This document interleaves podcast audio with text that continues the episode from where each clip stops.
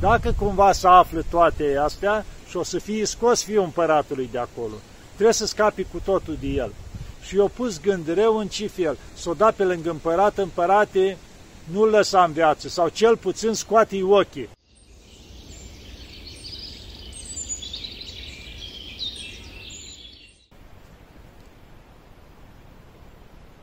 Iată, dragii mei, că ne vedem iarăși.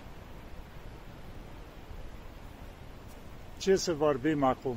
Tot am vorbit mereu despre multe lucruri, despre mulți sfinți, mai ales în ultimul timp. Ați văzut, am vorbit despre sfinți mari, mai ales acum în luna decembrie. Luna asta în care putem spune, e o pregătire pentru nașterea Domnului. Ce sfinți minunați! Sfântul Sava cel Sfințit, Sfântul Ioan Damaschin, Sfântul Ierarh Nicolae, Sfânta Mare Muceniță Filoteia, Sfântul Spiridon și mulți alți sfinți minunați. O să încerc câteva lucruri să vă spun despre Sfânta Teofana Împărăteasa. Care, dacă nu, sper că am reținut bine, pe 18 acum, luna asta, să prăznuiești. Cine a fost împărăteasa Teofana ca să ajungă la Sfințenie? S-a născut în Constantinopol din părinți, ca să spunem așa, aristocrați. Tatăl ei era ilustru, adică într-o funcție mare. Dar care era durerea? Pe el îl chema Constantin și pe mama ei Ana. Nu aveau copii. Erau foarte credincioși, milostivi, buni, dar nu aveau copii. Și au început rugăciuni la Maica Domnului, rugăciuni zi și noapte la Maica Domnului, să-i bucuri și pe ei cu un copil. Măcar unul, dacă nu mai mulți. Ca anii treceau și au văzut că cumva li se părea că asta era din totdeauna. Familii care nu aveau copii, li se părea că trăiesc viața în zadar. Că de fapt asta e și scopul vieții, să spunem așa, a familiei. Că atunci nu s-ar mai căsători oamenii. Cum o veni și porunca, creșteți și vă mulțiți, iar femeia se va mântui prin naștere de fii. Și era o binecuvântare de la Dumnezeu să ai copii.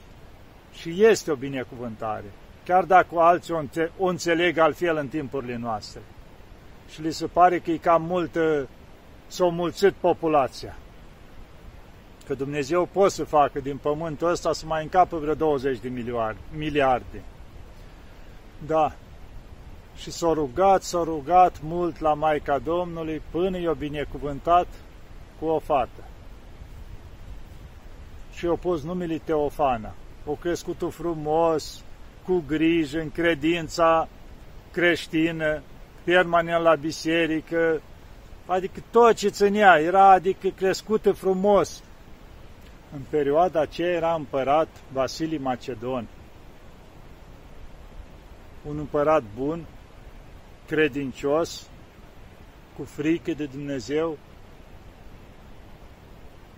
care avea un fiu pe care l-a numit Leon, care mai târziu a primit denumirea de Leon cel înțelept.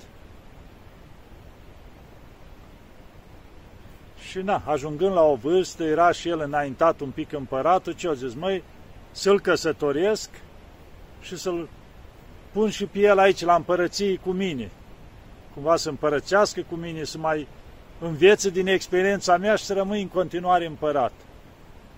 Și atunci o căutat în toată împărăția să găsească o fată care ar fi cea mai potrivită pentru el.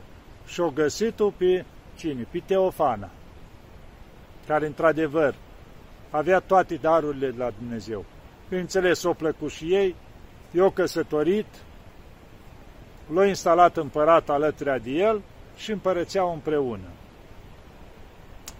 Dar aici la împărat, la palatele împărătești, ca întotdeauna, așa, exista unul care se fățărnicea că e mare creștin, dobândise chiar și o funcție prin biserică pe acolo, dar care era maniheu cu credința și era vrăjitor, se ocupa cu vrăjitoria. Și chiar datorită că la împărat îi murise, o mai avut un fiu și a murit mai de tânăr, mai de copil, și era foarte întristat, el cu vrăjile lui l-a adus în chipuire în fața lui, la împărat. Și cumva l-a mânghiat că l-a văzut pe fiul lui și l-a considera ca un sfânt împăratul pe vrăjitorul ăsta. Și, dar Leon nu-l suporta pe vrăjitor, că fiind înțelept, o priceput că ăla lucrează cu vicleșug, cu tot felul de nebunii. Ăla dându-și seama că ăsta nu-i dădea nici cinste, nici respect, împăratul cel tânăr, pentru că și-o dat seama că se ocupa cu lucruri necurate, a început să-l urască și îi dorea pierzarea. Dar ascundea lucrul ăsta și atunci s-o gândit el, o căuta prilej așa, o să purta frumos cu fiul împăratului și odată apropiindu-se de el îi zice, auzi, zice, tu mergi de multe ori cu tatăl tău la vânătoare în diferite locuri și o respect mult pe tatăl tău. Și știu că întotdeauna există și oameni care îi doresc rău. De asta e bine să ai o săbioară la tine, ascunsă frumos aici la cizmă, ascuțită bine cu două tăișuri, ca în caz de ceva să-l poți apăra, dar să nu știi nimeni lucrul ăsta că tu ai săbioara aceea, să fie ascuns acolo, ca să-l poți apăra. Eh, Leon o luat-o de bună. Ce-o zis? Mă, nu zice rău. Și-o luat-o săbioară aici să aibă în caz de ceva. În afară, că aveau și, cum erau la vânătoare, arcuri, săbii, astea așa. După aceea, ce-a făcut vrăjitorul? O prins un moment când era împăratul în dispoziții mai așa, mai bună, să zicem, accepta orice, și printre el s-o dat pe lângă el și printre altele împărate vreau să spun ceva, trebuie să ai mare grijă. De ce să am grijă? Ceva nu e în regulă. Zice, fiul tău îi pregăti să te omoare, să ia el toată împărăția, să conducă numai el. Și cum fiul meu? Da, fiul tău. Deci are pregătit o sebioare la cizmă, ca atunci când vă duceți la vânătoare și să prindă un moment în care să fiți singuri, vrea să te ucidă. Cercetează și ai să vezi că e adevărat. Bineînțeles, odată când s-a dus la vânătoare, normal că mai fusese, deci deja fiul s-a obișnuit să aibă săbioara aici, cu urmărit să-și ceanlant, ca să o poarte de mai multe ori cu el. Și odată împăratul oprește când erau în mijlocul pădurii slujitorii și zice, ia căutați-l pe fiul meu la cizmă. Și când l-au căutat, o găsit bioara. Și că, a, vrei să mă ucizi? Și el o da să îndreptățească. Nu, că nu pentru asta o am. Nimic. Nu vreau să te mai văd, să te mai aud. Luați-l și închideți-l într-un turn. Și l-a închis în turn și pe el și pe soția lui Teofana, într-un turn întunecos, fără lumină, ca într-o peșteră numai cu pâine și apă ținuți acolo, cumva adică izolați total. Și atunci, mulțumit vrăjitorul ăsta că și-a atins scopul, o continuat să se așa să lingușească pe lângă împărat, dar nu era mulțumit de un lucru. Dacă cumva să află toate astea, și o să fie scos fiul împăratului de acolo. Trebuie să scapi cu totul de el. Și eu pus gând rău în ce fel. Să o da pe lângă împărat, împărate, nu-l lăsa în viață, sau cel puțin scoate-i ochii, ca să nu mai tânjească niciodată la împărăție. Și eu băga și ideea asta în cap la împărat. Dar timpul trecuse, doi ani de zile în turnul ceala, în suferință, ei s-a lipise cu totul de Dumnezeu, fiind credincioși, să rugau toată ziua. Duceau ca o viață de puznici în închisoare acolo, numai în rugăciune. Împărăteasa, vă dați seama, era fiul ei, pe care îl iubea foarte mult, știa că e bine drept, împăratul nici nu vrea să o asculte și ea tot timpul plângea și se tânguia cu voce tare. Vai, vai, vai, fiul meu Leon, vai, vai, fiul meu Leon. Ei, ei în palatele împărătești aveau și un papagal, care zbura pe acolo și el din salon, în camera împărătesii, în partea ce așa auzea pe împărăteasă văitându-se. Și-o învăța și el cuvintele astea și le repeta de multe ori. Ei, odată împăratul i-a adunat pe toți la o masă. Era chiar de Sfântul Ilii, fusese la biserică slujbă și după aia la salonul împărătesc, i-a adunat pe boieri, pe cei din conducerea țării, putem spune mai mari, la o masă să-i bucure acolo și pe ei. Și când au pregătit toată mâncarea, când se mănânce, o zbura și papagalul acolo în zonă și a început. Vai, vai, fiul meu Leon! Și tot se repete lucrul ăsta de multe ori. Boierii care știau că Leon cel înțelept închis pe nedrept, își dădeau seama că împăratul fusese, cum se zice, îi sucise mințile vrăjitorul ăsta, deci nu și-o dat seama de lucrul ăsta, mai ales când au auzit și pasărea, papagalul repătând lucrurile astea, i-au luat o tristețe, unii din ei au început să plângă, au pus capitele în jos, nu mai vrut nimeni să mănânce. Și împăratul s-a uitat, dar ce aveți? De ce sunteți toți supărați? De ce plângeți? Zice, împărate, dacă și o pasăre care e necuvântătoare să vaită pentru fiul tău închis pe nedrept și ținut acolo în turn, cum să nu ne întristăm noi care suntem oameni și când știm că împăratul nostru, care e os din oasele tale, e închis pe nedrept acolo și chinuit.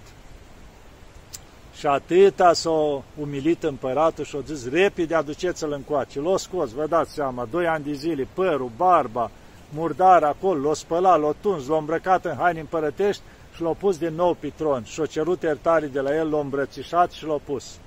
Așa o rânduit Dumnezeu că la scurt timp nu mai trăi mult împărat, având o vârstă și a rămas el la împărăție.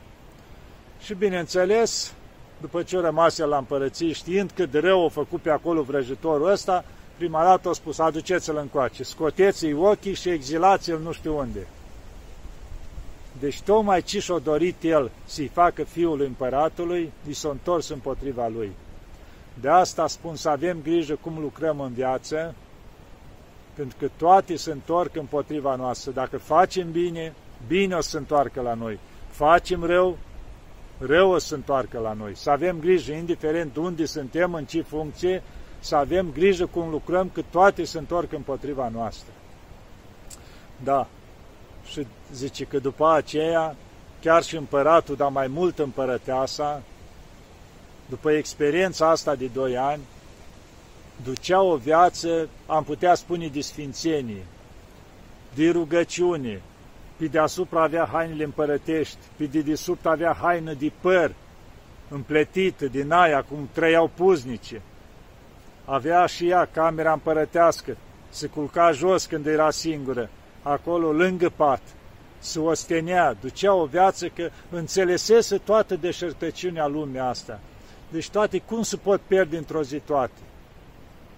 Și atunci trăia mai mult în rugăciune ca o puznică. Își făcea îndatoririle, zice, construise mănăstiri, se ducea și ajuta sărace, nu trecea sărac la care să nu întinde mâna să-l ajute, făcea tot ce putea, exista case din astea unde ajuta, unde făcea tot timpul, ajunsese o binefăcătoare pentru toți. Împlinea, cum se spune Evanghelia, încât împăratul, chiar din timpul vieții ei, când erau mai trecuse vârsta și la ei, o, o numea sfântă, adică zice, dacă e posibil, zice, aș face și o, și o biserică în cinstea ei. Atâta o, o cinstea împăratul când a văzut la ce viață duce. Și chiar construise o biserică, dar ea a spus, zice, să nu cumva să pui pe numele meu așa ceva și-a pus împăratul numele tuturor sfinților, ca zice, după adormirea împărătesii mele să fie și ea pomenită acolo în numele tuturor sfinților. Și-a dus o viață așa, dar de la un timp s-a îmbolnăvit și ea, așa a îngăduit Dumnezeu și-a plecat din viața asta în rugăciune, în stare așa, ca să putem spune de sfințenie și-a ajuns sfântă.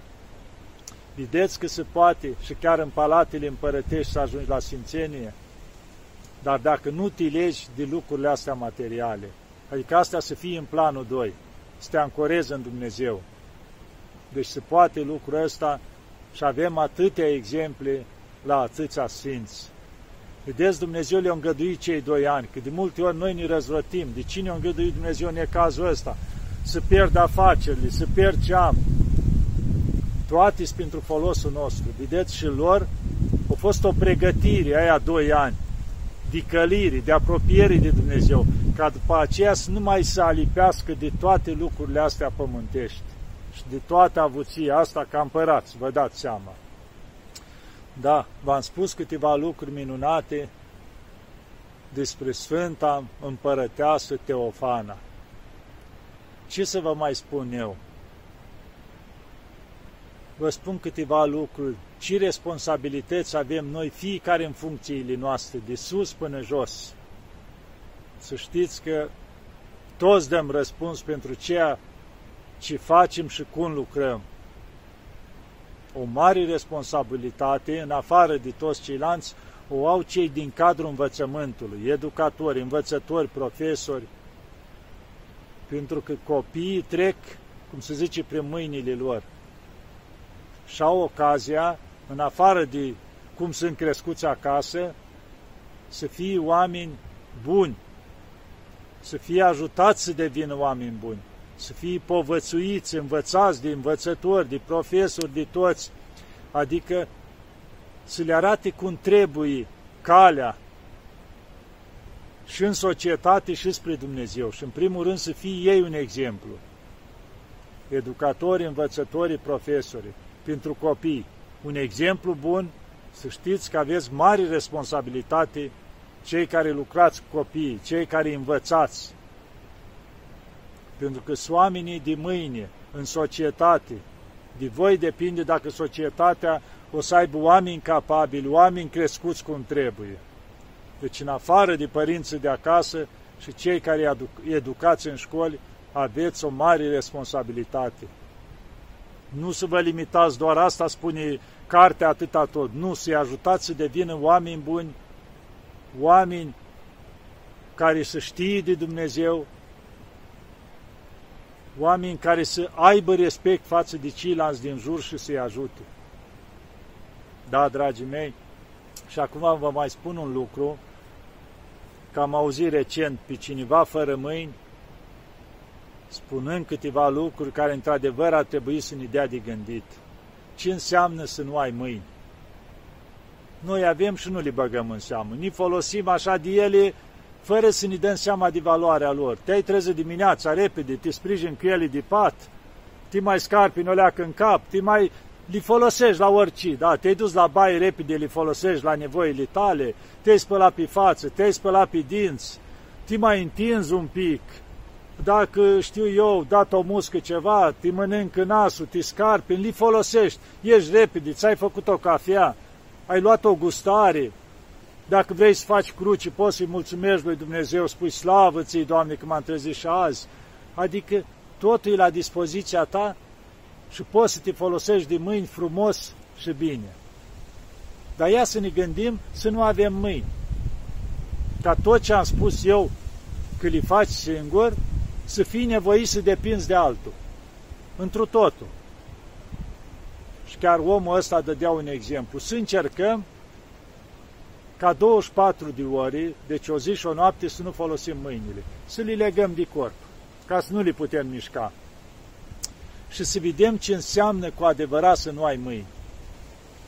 Când te trezești din pat, să nu te poți să te chinuiești să te ridici din pat, că nu te poți sprijini cu mâinile să te duci la baie să te ajute alții pentru toate nevoile tale, să te speli și pe față și pe dinți, să ieși de acolo, să nu poți bea, știu eu, un ceai, o cafea, să iei o gustare, să te hrănească altcineva. Să nu poți face nicio cruce să-i mulțumești lui Dumnezeu. Să vezi și tu că nu poți să deschizi măcar ușa, să o deschidă altcineva. În toate ale tale să trebuiască să depinzi de altcineva. Gândiți-vă bine la asta ce înseamnă lucrul ăsta, cât de bogați suntem noi că avem mâini, că avem picioare, că avem ochi, urechi, le putem folosi și de multe ori cârtim, că nu avem ceea, că mașina nu-i bună, că știu o casa e prea mică, că nu avem bani suficienți. Dar avem sănătate, avem tot ce ne trebuie. Noi nu ne dăm seama cât de valoroase sunt lucrurile astea sau un om paralizat la pat, care nu se poate mișca, cine ar da omul ăla să poată să aibă ce avem noi? nu l-ar mai interesa nimic, ar dormi și pe pământul gol, și disculț ar umbla, și nu n-ar mai conta nimic, doar să poate să bucure și el, să alerge, să folosească de mâini, să muncească, ar munci cu mâinile pământul, numai să le folosească. Ar porci, ar scrie, ar învăța, ar face, ar munci, ar îmbrățișa, ar slăvi pe Dumnezeu, ar face cruce și ar mulțumi. Omul care nu are ce avem noi. Deci vă dați seama cât de bogați suntem? Să nu uităm să apreciem lucrul ăsta și să-i mulțumim lui Dumnezeu în fiecare zi pentru lucrurile astea care ni le-au dat în dar și le avem. Nu ne-o costat nimic, ni le-a dat Dumnezeu, ne-am născut cu ele. Și să nu cârtim niciodată, că suntem într-adevăr bogați. Da, dragii mei, să ne gândim bine la toate astea pe care le-am spus, să-i mulțumim permanent lui Dumnezeu și Maicii Domnului, să le cerem ajutorul permanent și o să vedeți că dacă facem așa și suntem mulțumiți cu ce avem și mulțumim și lui Dumnezeu și Maicii Domnului și le cerem ajutorul tot timpul, o să trăim o viață frumoasă, chiar dacă mai sunt greutăți. Dar o să fim împliniți sufletește și asta contează cel mai mult. Să ne ajute Bunul Dumnezeu, Maica Domnului și toți Sfinții. Doamne ajută!